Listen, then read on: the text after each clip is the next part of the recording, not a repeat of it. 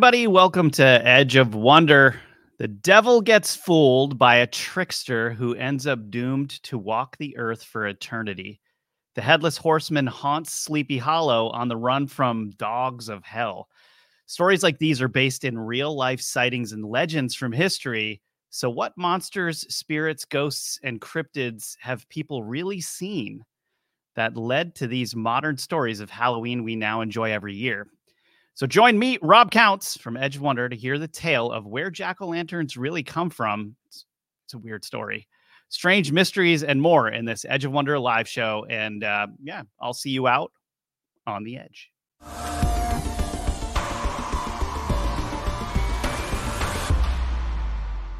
Well, before I tell you where Ben is tonight, um, I should probably ask Are you listening to the Edge of Wonder podcast on Spotify, Apple Podcasts, or elsewhere?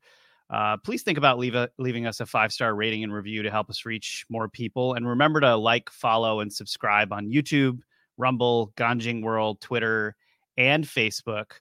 Um, how y'all doing tonight? It's just me tonight because Ben is actually feeling really under the weather while he fights off Cerberus in the underworld or gets over a cold or whatever, whichever whichever of those that that you're more comfortable with. And uh, Lindsay is on with me tonight, so we're gonna just have a good time here and um, go through some really interesting stuff that we found for you guys. Like at first, when Lindsay, like at first when you told me you were like Rob, you were like, I think I found the story of where jack o' lanterns really came from. I was kind of like, oh, here we go. This is boring.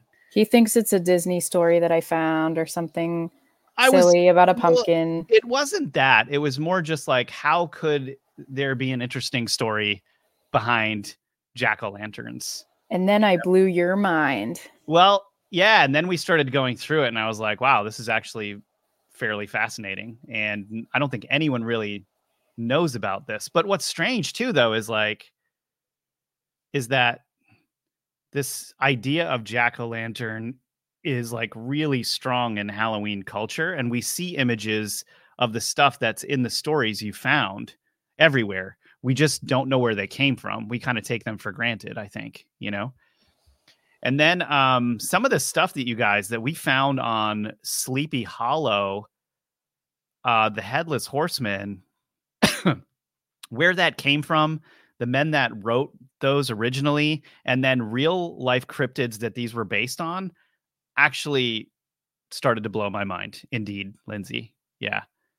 Pretty interesting for sure. So we're actually going to go through a bunch of that tonight um, with you all and uh, hopefully engage with you guys a little bit. Um, ben is fine, just so you know. He he got onto a call with us earlier, and he was like, "Oh, I just have some karma elimination." He could he was like really stuffed up and could barely speak, and I was like, "Dude, you just need to go rest." I he was, was like, gonna he was gonna do it, and we were like, "Dude, go go rest." Yeah, we got this. It was like, "Go ahead and rest, dude." yeah, you need the rest. So hopefully he's feeling better um, by Friday. I'm sure he will. Um, but yeah, why don't we um, start kind of getting into this a little bit?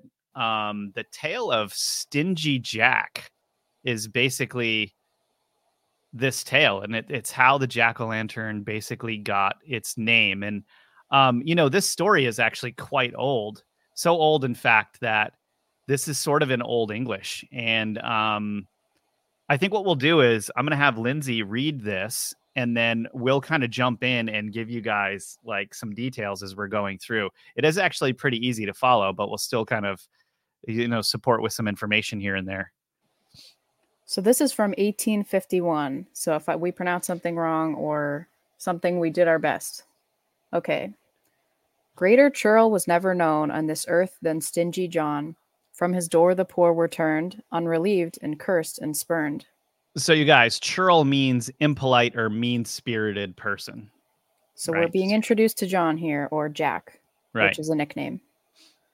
One night Jack was homeward coming, midnight round his path was glooming. As he reached a river's side, someone near him moaned and cried. For the love of heaven, he said, mercy have and lend me aid. Wayworn traveler am I, leave me here and I shall die. Stingy Jack's hard heart was touched. Quick the stranger he approached, raised him up upon his mare, brought him home, and fed him there. So now, basically, Stingy Jack has come across some fellow that's, you know, not doing well. And he actually, his heart went out to this guy. So he brought him home and fed him. And we're kind of at that part right now. Gray haired wanderer down he lay, but before the break of day, to the bed of Jack he hies, winged like Zaraph of the skies. Uh, a Zaraph, you guys, is like a seraphim or like angels. So, so this person that he brought home was like an angel or something. Heavenly beauty graced his face, heavenly brightness filled the place. When Jack, starting up, had woke, thus the angel, smiling, spoke. Though called a churl by all around, mercy in your heart I've found. Ask three gifts, I'll give them you, and my blessing add thereto. So, he so he's basically he's giving him three wishes to make, sort of interesting that so this angel is now trying to basically repay him with three wishes that he'll give his blessing to. Greatly at all this Jack wondered, long what he should ask he pondered. Scratched he often his shock head, then thus to the angel said, I wish whoever takes my chair may be fastened firmly there, he to chair and chair to ground, till my leave to go be found. Okay, so basically, this first wish is he's asking that whoever sits in his chair other than him gets fastened, basically locked to the chair, and and and they can't get out until until he allows it. Which is kind of a, you know, trickster move there, to use right. your wish. Next, I pray, whatever fools meddle with my box of tools may be fastened to the wall, till to let them go I call. All right, so same thing. So if somebody messes with this box of tools, they get fastened to the wall till he lets them go. Thirdly, sir, I would implore that who breaks my sycamore may be fixed fast to the tree till I choose to set him free. Same thing. So this is his sycamore tree in his yard, I guess. All these boons I grant to you, and my blessing add thereto. Saying thus, the angel sighs, as from thence to heaven he flies. So the angel grants him the wishes, but then sighs, which is strange. For when choice like this is given, if the chooser ask not heaven, never more by deeds or prayer shall the spurner enter there. So this is actually saying that the reason why the angel sighed is because because of the wishes that the man was given jack um, and what he asked for there was no way that he would be led into heaven given the choices that he made and the wishes that that were granted. Yeah like imagine an angel you do something nice for an angel and they give you like a reward and instead of using it for something good or like using one of them to say hey how can i get to heaven? you're just like hey i want to screw over everybody in my life. Give me like these tricky powers. So then she or he sighs goes to heaven because when a choice like this is given if the chooser ask not heaven never more by deeds or prayer you can't do any actions or pray in in order to enter heaven because he's spurned heaven but although thus doomed to hell, stingy Jack on earth throve well, large his flocks and strong his health, wide his lands and great his wealth. So he's he's like actually thriving really well on earth. Sounds like what a lot of bad people do. They make a deal and then they they do really well on earth for a really long time. Hmm. So you guys, if you're listening, hang on because like the end of this story is like it's really really interesting yeah this is kind of the start of part two second fit yeah okay so somebody on somebody said the these wishes are pretty lame to be honest but actually like wait till the end because you'll see what happens it's really mm. interesting now years have flown and youth is gone and jack's last day is come and the devil sends a servant up to fetch the old man home at Jack's hall door, the servant knocks and bids him come away. Jack opens the door and asks him in and says, Sit down, I pray. So he's come to the end of his days. He, he's, yeah. Yeah. And he, he says, Sit down. So he asks, he asks the hell's servant to sit down in the chair that he had the wish granted for, right? Mm-hmm. In Jack's own seat, the servant sits, and there is fastened tight. Jack takes his flail, and without fail, he flogs him left and right. Now, you guys, a flail is it's a tool for thrashing grain, but it looks like a gigantic piece, like it's like a gigantic pair of nunchucks. Like it's it's huge, and then if you hit someone with it, it would it would hurt real bad. Yeah, imagine this. That's what he's using to flog people with. That's his flail. With without spikes, but yes.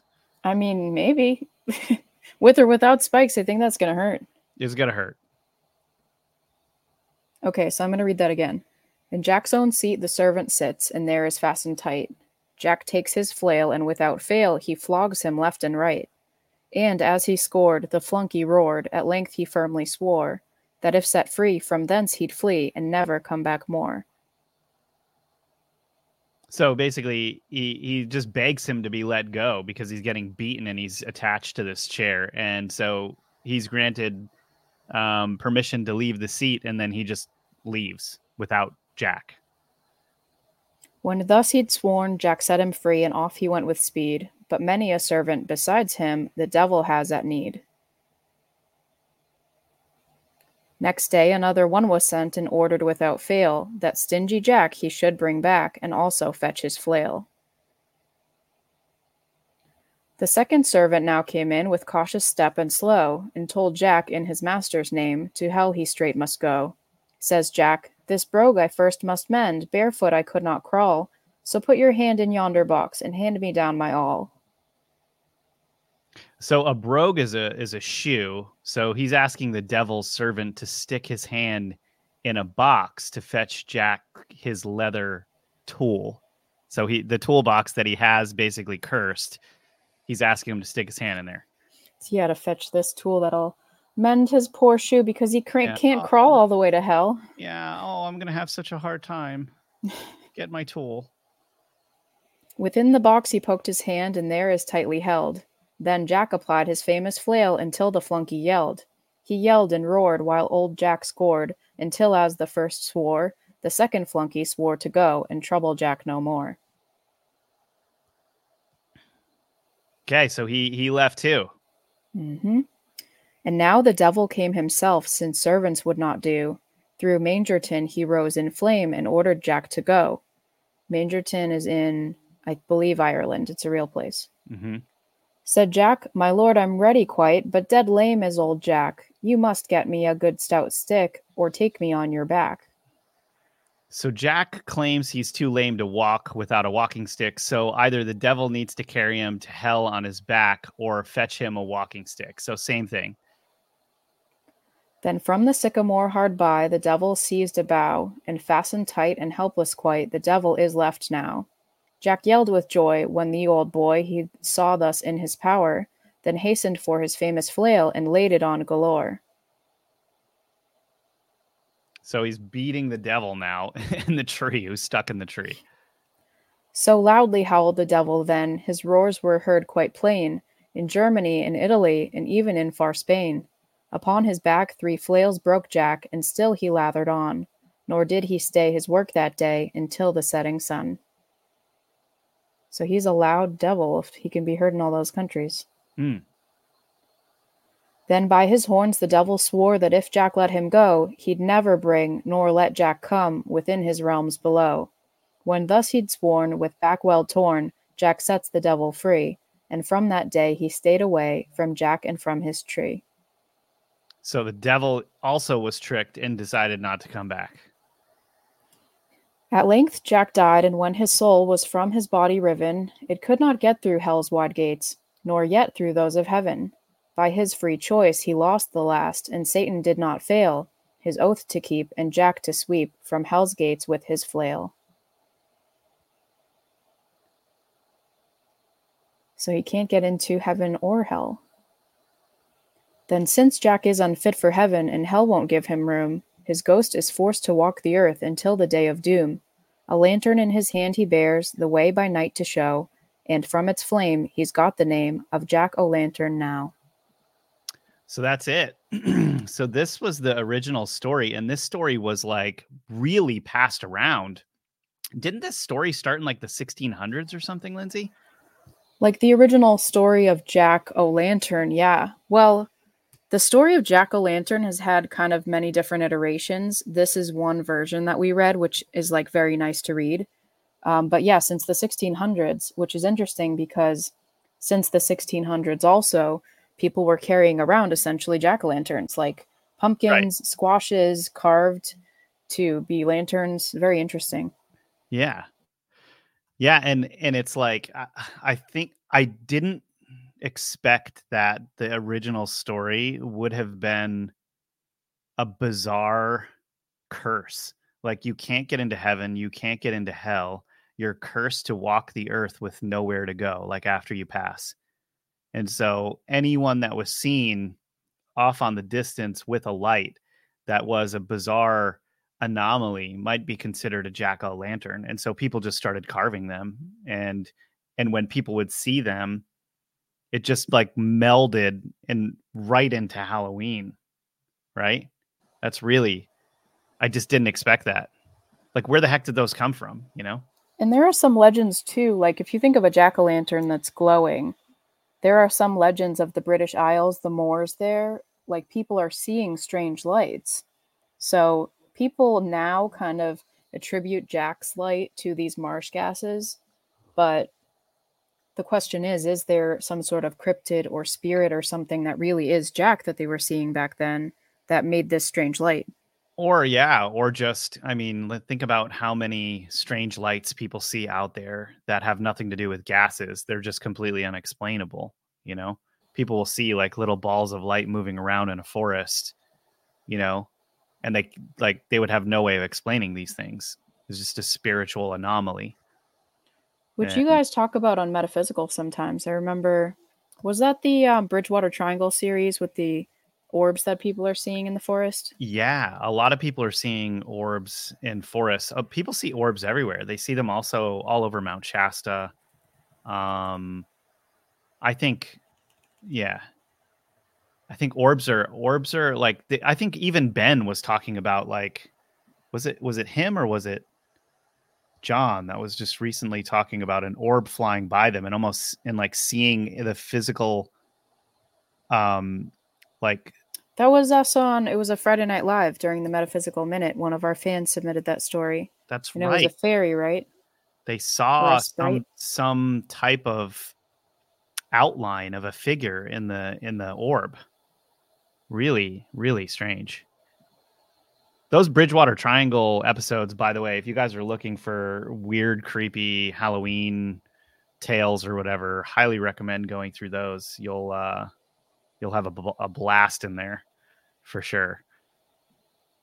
So there's um, so let's see here. The did you want to actually, Lindsay? Did you want to um, go on to the headless horseman now? Sure or did you want to um did we need to watch a trailer?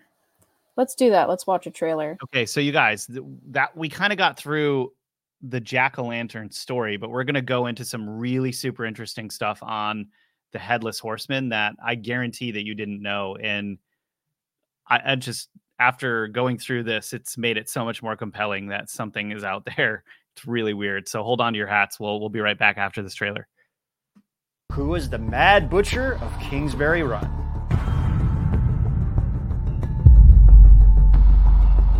The Cleveland Torso murders are some of the most gruesome killings that have ever taken place in America. Some believe it was worse than Jack the Ripper's crimes.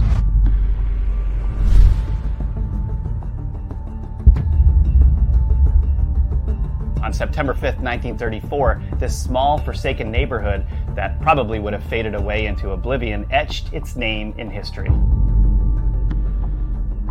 And the weird part is, is that there were very suspicious circumstances revolving around the suspects. which adds even more mystery to these horrible crimes. Little did they know at the time that this would end up becoming the biggest investigation in the Cleveland Police Department's history.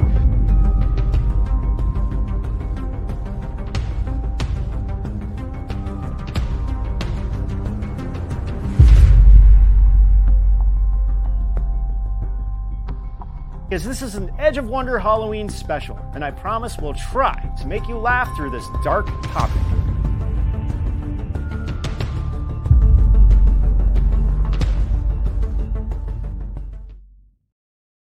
All right, welcome back.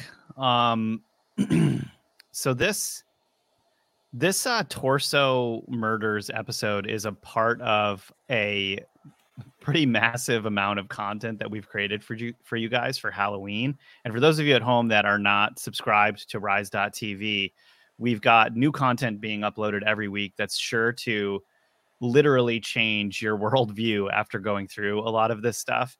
We have so many episodes that cover things like the Salem witch trials, real life vampires, mystery spots, um, witches, oh gosh like so many things missing, missing people. people. creatures yeah and um we metaphysical we even did some uh, on the metaphysical podcast we did some uh, exclusive content as well one of them was the ohio ohio melon heads which is a really bizarre story should totally check that out and also the dudleytown dark entry forest which was an equally interesting story so um, please definitely think about subscribing to rise.tv. Uh, it's only $9.99 a month, and we could really use the help. Helps us make all of this content and do our live shows and everything. Um, and helps us get past some of the censorship that we faced. Um, but yeah, anyway, uh, so back to the show here.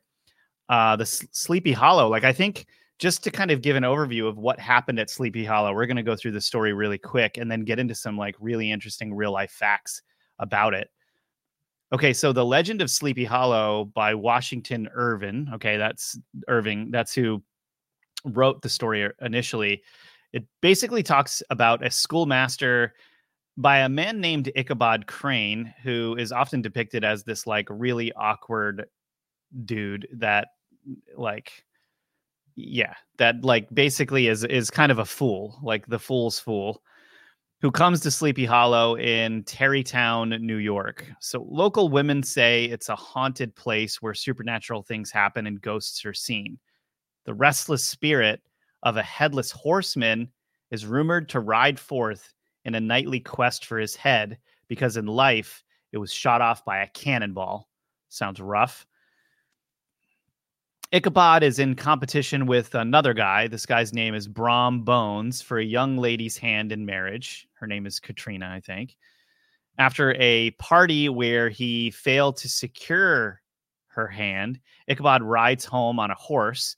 He starts passing um, some of the reportedly haunted spots in the area and he starts getting nervous. Suddenly, Ichabod encounters a cloaked rider whose head is not on his shoulders, but on his saddle Ichabod rides for his life as the horseman chases him. Uh, at the last second, Ichabod looks back and sees the horseman hurl his severed head directly at him, knocking him off the horse. The next morning, Ichabod's horse is found, but Ichabod has mysteriously vanished. Brom Bones, the guy you know he was in competition with, seems to know what happened whenever he's brought up, and it's implied that Brom Bones was the horseman who used a jack o' lantern as a false head, scaring Ichabod into running away to escape all the supernatural events in the area. In a postscript for the story, the narrator says, This is interesting. This is where it gets interesting.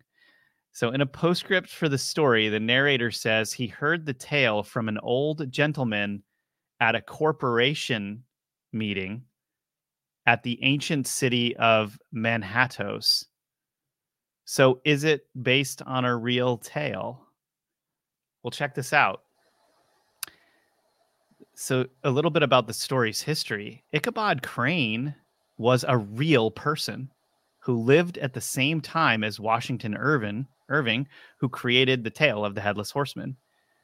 Now, Crane, this guy who is often depicted as a dork, is not was not in real life. It doesn't seem because Crane was a colonel in the War of 1812 and lived in Staten Island. He served in the Marines, saw action in Canada, served in the Black Hawk and Mexican Wars, and was in the military for 45 years. This does not sound like a schlep. Now, Crane and Irving were both stationed at Fort Pike at one time, but there's no record they ever met other than the use of Crane's name in the story. Which now, every story seems to really highlight. When right. they're talking about this, they're like, well, they never knew each other. There's no evidence of that. There's no record of that. Except he used his exact name and they were at the same location. Right, right. Okay, so Crane and Irving were both stationed at Fort Pike at one time, but there's no record they ever met other than the use of Crane's name in the story. Now, several 19th century school teachers are also considered models for the character of Ichabod Crane. Um, Irving's horsemen. Now, this is this is kind of what we found here. Irving's horsemen could come from Sir Walter Scott's The Chase, which is a translation of the German poem The Wild Huntsman. Irving had just met and become friends with Scott, so he could have been influenced by his work. The poem is about a wicked hunter who is doomed to be hunted forever by the devil and the dogs of hell as punishment for his crimes. So now you might be asking, well, what are the dogs of hell? Uh, well, there was a really, really interesting series. Hey, Rob, your audio's having some issues. Oh, it's kind of like you're muffled with a sock over you. Let me just check here. Oh, that's better. Okay. Should be okay. Maybe it was too far from your face. um so the hellhound found in London um there there was a very strange series of events that occurred where a hellhound was um i guess haunting london for a period of time it was reported that this beast weighed up to 200 pounds and stood seven feet tall on his hind legs. Um, archaeologists unearthed the bones at Leiston Abbey. Did I pronounce that right? Leiston Abbey, might be in Suffolk, near where, according according to legend, a hellhound called Black Shuck with flaming eyes and shaggy black fur appeared during a storm on August 4th, 1577. This is very specific information. Now, this legend said that thunder caused the doors of the Holy Trinity Church in Blythburgh to burst open, and the snarling dog crashed in and ran through the congregation, killing a man and a boy before it fled when the steeple collapsed reportedly marks are still visible on the church door, which are said to be from its claws. Black Shuck was believed to have roamed the countryside and had savage claws and burning eyes. So the legend uh, quote all down the church in the midst of fire the hellish monster flew and passing onward to the choir he many people slew. Okay, so he basically sl- slayed a lot of people. Uh, you know, I mean, he's he's destroying all kinds of things going into these churches and, and going after the people. The same day, Black Shuck rampaged through St. Mary's Church in Bungay, about 12 miles away, which was described as a uh, a strange and terrible wonder, which is a strange, I guess. They used to spell strange with a U, if you can believe that. This was a pamphlet written by Reverend Abraham Fleming in 1577. Okay, now listen to this. This is from him. Quote, this black dog or the devil in such a, what is that word?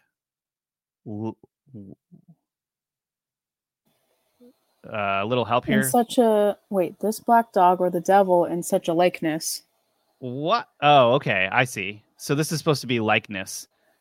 Um, okay, so this black dog it was actually spelled with an N, so I was like a little confused here. So this black dog or the devil in such a likeness God, he knoweth all who worketh all, running all along down the body of the church with great swiftness and incredible haste among the people in a visible form and shape, passed between two persons as they were kneeling upon their knees and occupied in prayer, as it seemed, wrung the necks of them both at one instant, climbed backward in so much that even a moment where they kneeled, they strangely died.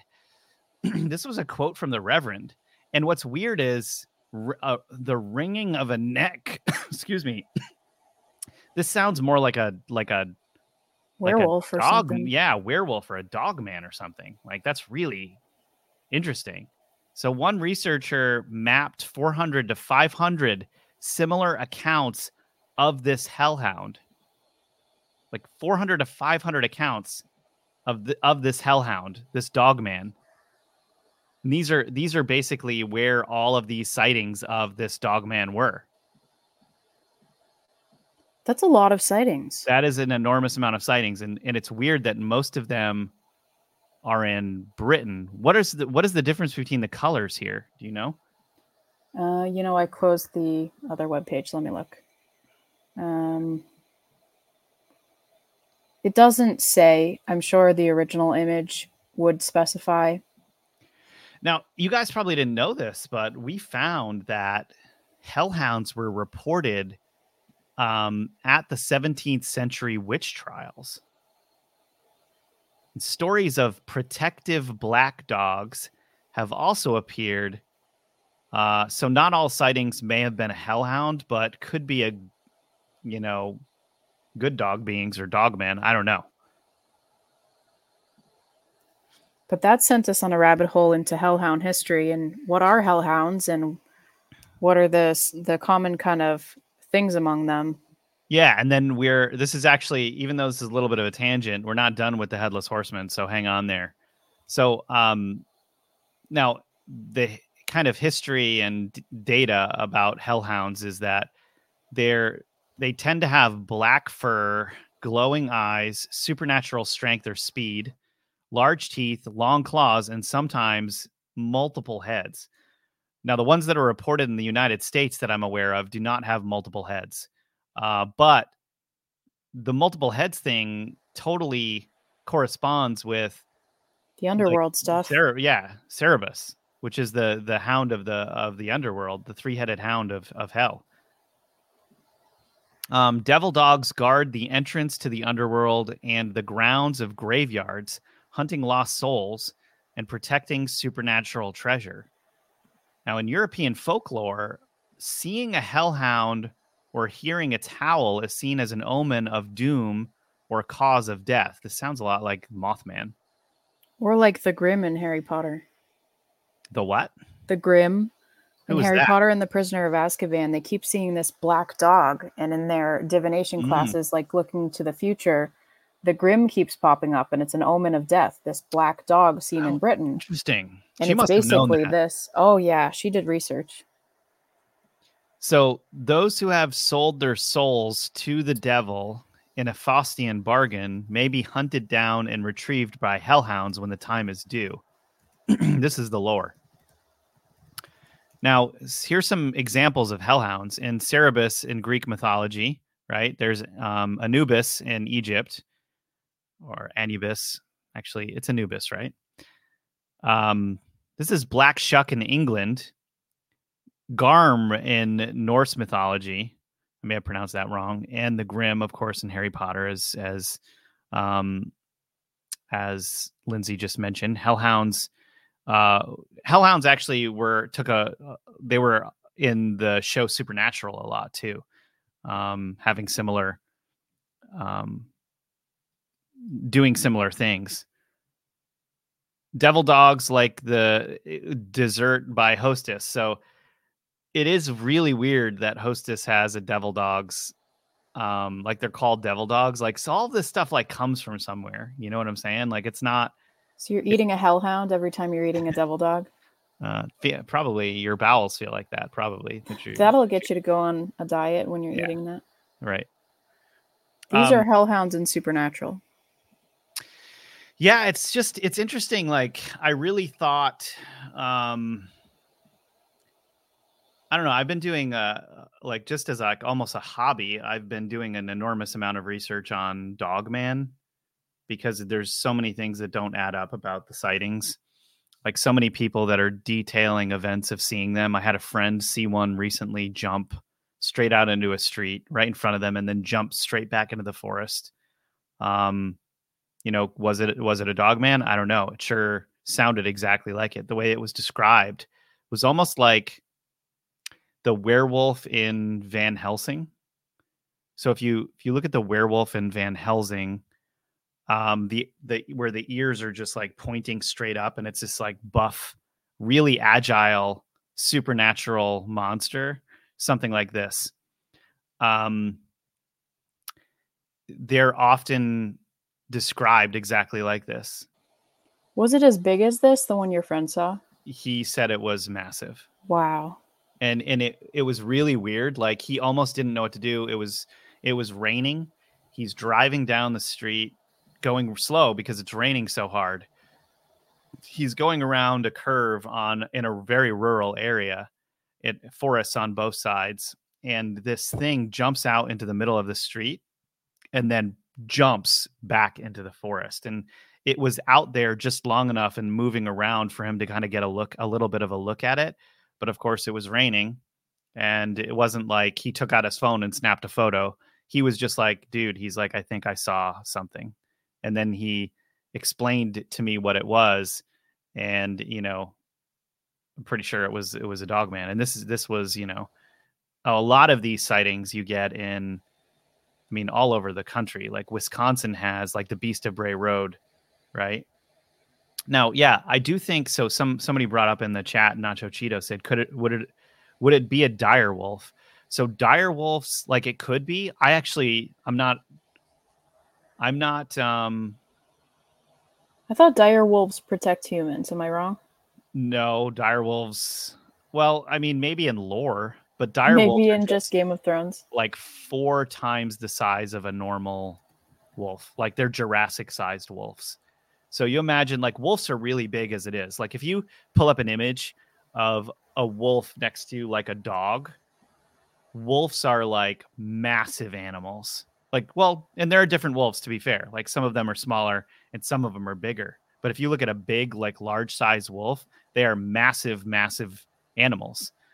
Um, and dire wolves are on all fours. The weird thing is that a lot of the uh, sighting, sightings of Dogman are it, the same thing as always said. Like this thing was walking around on its hind legs and it had hands, like large, massive, five fingered hands with sharp nails at the end of them. Um, so it's very that is very strange. But yeah, you get lots of these sightings in Wisconsin, um, actually all over the United States. Like the United States is such a hot spot for cryptids. It's such a massive place. There's so much forest. There's so many mountains. There's so many places to hide. Never mind, like like Europe, of course, similar, right? There's it's very populated, but there's a lot of places to hide, right? People are not sharing the stories that they're seeing anymore because they're afraid, they're terrified of getting ridiculed. So when they see something that they can't explain, if they start talking about it in their town, they get made fun of the rest of their life. They're called crazy. No one wants to talk to them. They're better off just not saying anything. But every once in a while, you know, they'll come out on a podcast, they'll ask to not have their name shared. And then they'll they'll say what they saw. And there's been way too many sightings of these things in order for them to there to not be something there, you know.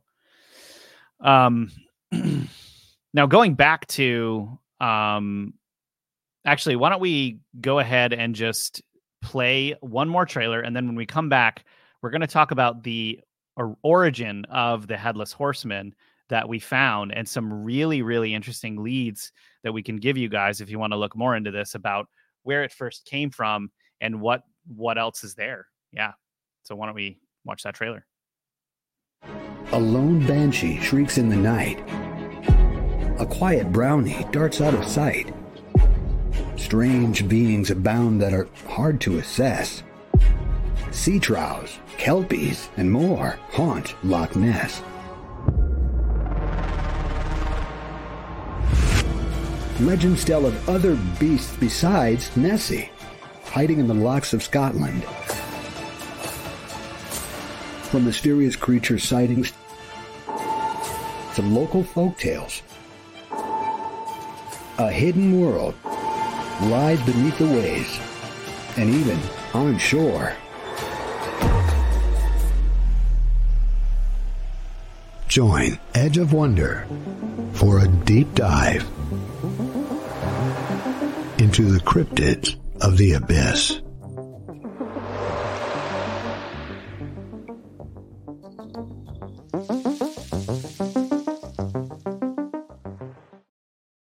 Rise TV is such a Halloween fest. We have so many series on there that are like so cool. Research we've done where we found just the strangest encounters that people have had with some of these like beings, these creatures, these sea creatures. Um, the uh, that that particular series is actually on Rise TV, and um, it's it's all about like all of the sea creatures that are out there that that mm, I think modern people tell you don't exist, but but in fact, there's like lots of evidence to back all of this stuff up. Um, so definitely check out um, that series and more on Rise TV, especially if you're looking for a good time um, during Halloween. So the Headless Horseman. now, we found this really interesting uh, the name of a, this cryptid, where it originated from. I guess I don't know what to call it. Is it a cryptid? It's basically a headless horseman cryptid. It's called the Dullahan. It's like a hobgoblin, like a dark, angry, malicious being, or a wicked fairy. People don't really know. And the Dullahan is depicted as a headless rider on a black horse carrying his head under his arm, which sounds exactly like the headless horseman in Sleepy Hollow. And this one weird. has a whip that's made out of like a human spine. And I'm pretty sure I saw a bunch of accounts of the Dullahan having this kind of weapon, which is that pretty gross. Sounds like getting hit by that would be pretty painful. I don't know about you, but I would not be into that. No, thank you. Um, but yeah, so the, this actually goes back in history. This uh, the idea of this thing called a Dullahan. So, you know, where did where did Irving get his idea from? Or I guess you know, the originator of that story because Irving seemed to hear that from someone else, right? so W.B. Yeats, in his book Fairy and Folk Tales of the Irish Peasantry, um, about the Dullahan, now had some things to say here which is pretty interesting. Now, this is Yeats. He was a very, very f- famous writer. Who um, looks like Steve Martin apparently in this photo. A little bit, yeah. He wrote a bunch. What other things did he write? Um, because I mean, I've heard his name so many times. Uh, like... you know, off the top of my head, I just remember that we talked about him in our transhumanism series, and that he was a transhumanist. Yeah, he was looking big... for his most famous works. That's right and I mm-hmm. think a lot of people, a lot of people at that time were, I mean, throughout history, really, just as as, long, as soon as science kind of came in, and alchemy is also, you know, transhumanistic because you're looking to find immortality through some type of technique. Um, you know, he's got a lot of poetry. I'm not sure if anybody would know for sure if I just named a few. Okay, well, he he had a bunch of different things to say here. He said the banshee from Ban, a woman is a and she, a fairy, is an attendant fairy that follows the old families and none but them and wails before a death. So if you hear a banshee, it means someone is going to die. Like that's a bad, bad omen.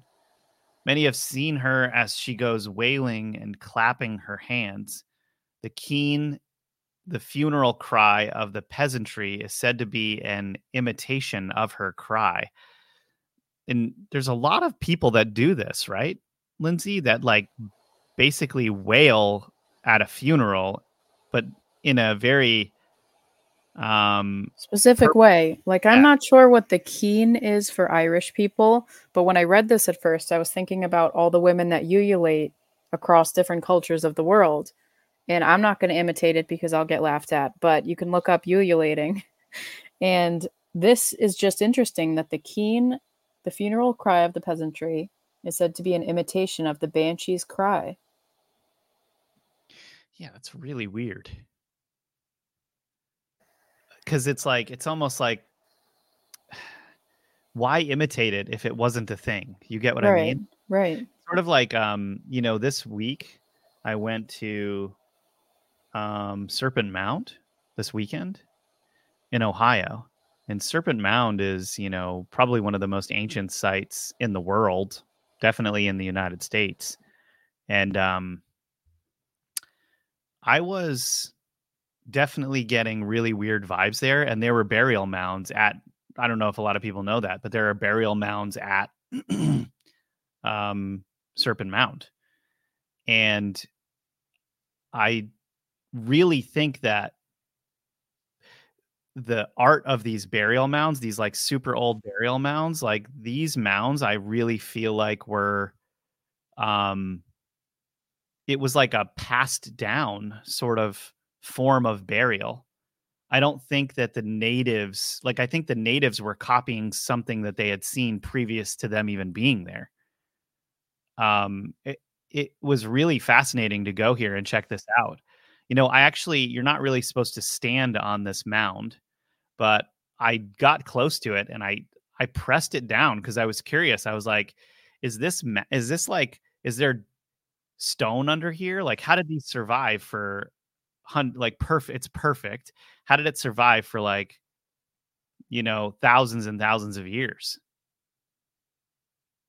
and it doesn't look like it but if you look off to the left over there where there's those fields or whatever there's a very very very big drop off we're losing your sound again rob um, no i'm not doing anything different can you hear me you sound like the teacher from charlie brown okay Oh, is it coming back? Talk again. Can you hear me? Yep. Okay. Sure, it might do that again. I don't know why that's doing that. There doesn't seem to be anything wrong here. Okay. So, um, yeah, there's like, can you pull that image back up, Lindsay? So if you look at this image um, over the left over there, there's this like strange, or not strange, but it's like no up upper left there's like a i guess you could say there's like a field over there um there is a very very large and steep drop off from serpent mound down maybe 100 or 200 feet down from there like this actually this entire serpent is on a really steep hill. And um so this was like the highest point in the area. And all those trees that are right near it it's actually i really wish none of those trees were there. I hate to say that but it's like it blocks you from seeing what the ancients would have been looking out on and all of the hills that are in the area. Mm. so it it really blocks you from being able to see like what they were looking at and what they were doing um what did it but, feel like when you touched it well nothing just like grass I yeah, it felt like grass. And then at one part I touched it again and it felt very hard underneath it, which I was like, "Oh, maybe there's stone under here." You know what I mean? Hmm. Um and you know what's strange too is like see the tail on the left where there's something going over them there's that white part going over the tail. That was covered up. People are not allowed to do that anymore and it was covered by grass. Does a staircase maybe? it was a staircase so that you could walk mm. over the, and trail the in the tail. middle of it. You're not allowed to do that anymore. Mm. Yeah, you're mm. not allowed to go into the spiral at all. And nobody's sure if this is a snake eating something round or it's like a disc. Yeah, it is a disc mm. and it's a snake eating the disc and then it's pointing straight at the I think it is the summer solstice, the longest day of the year. Mm. Yeah. So if you were to come here on the summer solstice and you were to watch the sunset, it would it would just the way that it would hit this would be according to some researchers you know is like just a spectacular thing that you've got to come see hmm. yeah Really back to the Dullahan. right. right, but um I think, you know, um yeah, it's just weird. It's like what I I just when I was looking at those burial mounds, I was just thinking like they learned this. I could just I got this feeling like the natives had learned this from someone. Hmm. And I think that they stumbled upon this because this I don't think natives made this. Like people are trying to sell us that natives made Serpent Mound, but I don't think modern people could make that really easily the way that they did then. And so How tall are the mounds? Like taller than you? No, like f- five feet high, four and a half feet high. Enough to need a staircase. No, you can walk right up them. Hmm. Yeah, it's really. I mean, a couple of people did, even though they shouldn't have. Hmm. Um, wasn't me. But yeah, it was. Uh, it was really interesting, and I definitely got really weird vibes there. No joke. That makes sense though, because even modern art not modern art, but art in modern times is copied from older art, which is copied from older art. So architecture and burial ceremonies and all sorts of culture probably goes back pretty far. And I think this point that you just made is one where it really, really frustrates me that modern um, archaeologists refuse to accept. Like, they refuse, like, all of the, like, the fact that it's much more likely, especially from Robert Schoch's um, research, it's much more likely that the pyramids were stumbled on by the Egyptians of that era rather than they had created those pyramids. They created the smaller pyramids for sure. It's easy to find that out, but those pyramids are kind of dilapidated at this point. But the but the larger pyramids are much longer lasting and they're better built. And so they it looks by all accounts, from Robert Schoch, who is a geologist, looked at that and he was like, they've got this flipped. Those smaller pyramids were made by more modern people, and the larger ones were much more ancient. He he he was thinking maybe back ten thousand years, uh, but of course, let's say ten thousand years ago or whatever, those pyramids were under the ocean. There is no way of us telling how how old that limestone is if it was under the ocean for thousands of years because it it would have just been um, protected you know very slowly eroding not like not like metal of course does. It's stone in the ocean. Um so yeah really interesting um different different aspects to that. Uh but back to kind of um more of this lore around the headless horseman um here, oh, there is one more part to this banshee. When more than one banshee is present and they wail and sing in chorus, it is for the death of some holy or great one. I didn't know that about that lore. That's interesting. Okay, now an omen that sometimes accompanies the banshee is the coach coach-a-bower, an immense black coach. Now listen to this: an immense black coach mounted by a coffin and drawn by headless horses, driven by a dullahan. It will go rumbling to your door, and if you open it, a basin of blood will be thrown in your face. This is what this is what they believed back then. The headless phantoms are found elsewhere in Ireland. In 1807, two of the sentries stationed outside St. James Park died of fright. Did you just hear that?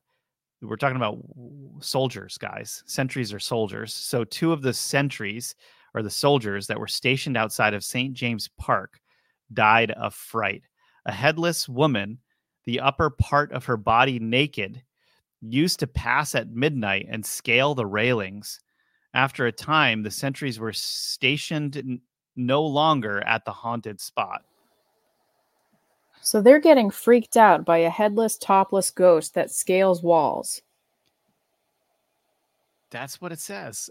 That's really weird and really scary. It's really weird it's like imagine you know imagine seeing that. Like if you if you saw i mean anyone now seeing that would like run for their lives pee their pants you know? yeah. Yeah totally. All right in in norway the heads of corpses were cut off to make their ghosts feeble. Thus came into existence dullahans perhaps unless indeed they were descended from that Irish giant who swam across the channel with his head in his teeth. Now, this is Yeats saying this, you guys. Everything we just read you. And so Yeats is actually referring to um, a Irish giant who swam across the channel with his head in his teeth. So and he's going through different legends from different places, I suppose. And he's saying in Norway, the heads of corpses were cut off to make their ghosts weaker. Yeah. So then perhaps that's where Dullahans came from, unless they're descended from an Irish giant who swam across the channel with his head in his teeth. But he gives no explanation for that one. That's what, what I mean. Gi- what like, giant is that? What giant is that? When did that happen? Where did you hear that story? And then honestly, and tell us more. Yeah, tell us more. But then back to the headless horseman, it's like, dude, if these bodies were, if people's bodies were beheaded, if people were desecrating people's bodies after they were just recently like deceased, probably like there was some grounds for haunting there. If you're desecrating those bodies and you're you're almost like cursing those bodies that had just passed away those spirits are still probably around those bodies and they don't like what you're doing to their bodies they start haunting the area all of a sudden we have people seeing headless ghosts walking around you or why I mean? did people find it necessary to make ghosts feebler? because are they seeing very violent ghosts around and they're trying to just come up with ways to not make more worse ones? I think people like this is back a long time ago. I mean, if we look at the the witch trials, that was nothing in comparison to the the amount of people, like the fifty to eighty thousand people that died in Europe from either being a witch or a werewolf. I mean, they were they were openly talking about this stuff that they were seeing, and or they were really overly uh, exaggerating what they were seeing. You know, so I mean, maybe at that time, there like the ghost lore was like, how can we make sure that these ghosts are not as destructive? Let's behead them in the coffin. Maybe there was also a lot of tales of vampires being passed around, and they were like, if we behead it, you know, there it is, unearth the medieval vampire skeleton buried with an iron stake through its chest to stop it waking up at the witching hour. And we found a few of these. I think Ben just had this in the weirdest news in history episode that he did, um, where these skeletons are buried with a stake through their heart, essentially, or through or their like, body in such a way that if they tried to sit up, they're getting caught on a yeah. stake. So they're laying down with the stake here, and then if they were to try to get up, they, mm-hmm. they go straight into their chest and through their heart. And that was a way for them to make sure that the vampire didn't, you know, I'm not sure why the vampire wouldn't just be like, and then get up. But yeah, that is really super weird. Mm-hmm. Looks like that vampire didn't make it. well, Rob, I have a little Halloween game for you, but would you like to do that now or when we go over to Rise TV? Why don't we do it over on Rise? It'll be fun with everyone. All right, this is going to be a little bit of interaction. Um, I'm going to give Rob some questions about Halloween candy and Halloween, uh, I don't know, circumstances, and you guys are going to guess the information. Also, it's a little bit of trivia we're going to be doing over there tonight. That's right. That's fun. All right, well, you guys, um, hope you enjoyed this episode. Excuse me, a little bit of a dry cough right now. Hope you guys enjoyed this episode where we found a whole bunch of stuff that I know I didn't know about Halloween. Um, and kind of the origins of a lot of this stuff. And um, hey, yeah, uh, Ben, if you're watching this, hope you get well soon. Um, definitely can't wait to have you back on the show. And for all of you at home, thanks so much for being with us. Don't forget to subscribe to Rise.tv if you're looking for tons of Halloween content for you and the family. The most interesting things uh, we've uncovered about history's mysteries, history's mysteries. That was good with um, you know all of the different things that have gone on uh, in the United States or elsewhere, Salem witch trials, vampires throughout history, werewolves, all kinds of things. So uh, if you like what we're doing, please think about supporting our work.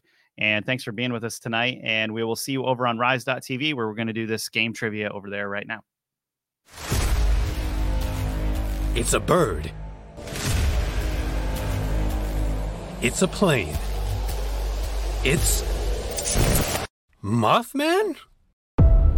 Meet the mysterious gray cryptid the size of a man with the wings of a bat and glowing red eyes.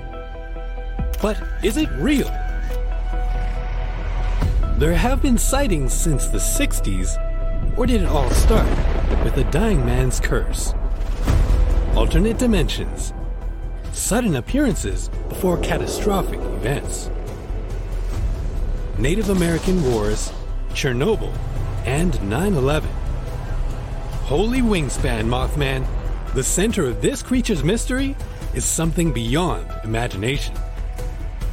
Join us as we look into one of the most fascinating cryptids that may be out there and ask why do residents of Point Pleasant, West Virginia swear that it haunts our skies to this very day? Tales of the Cryptids, Episode 3 Mothman. Only on edgeofwonder.tv. Well, hey, welcome back to edgeofwonder.tv. How you doing, Lindsay? Are you there? I guess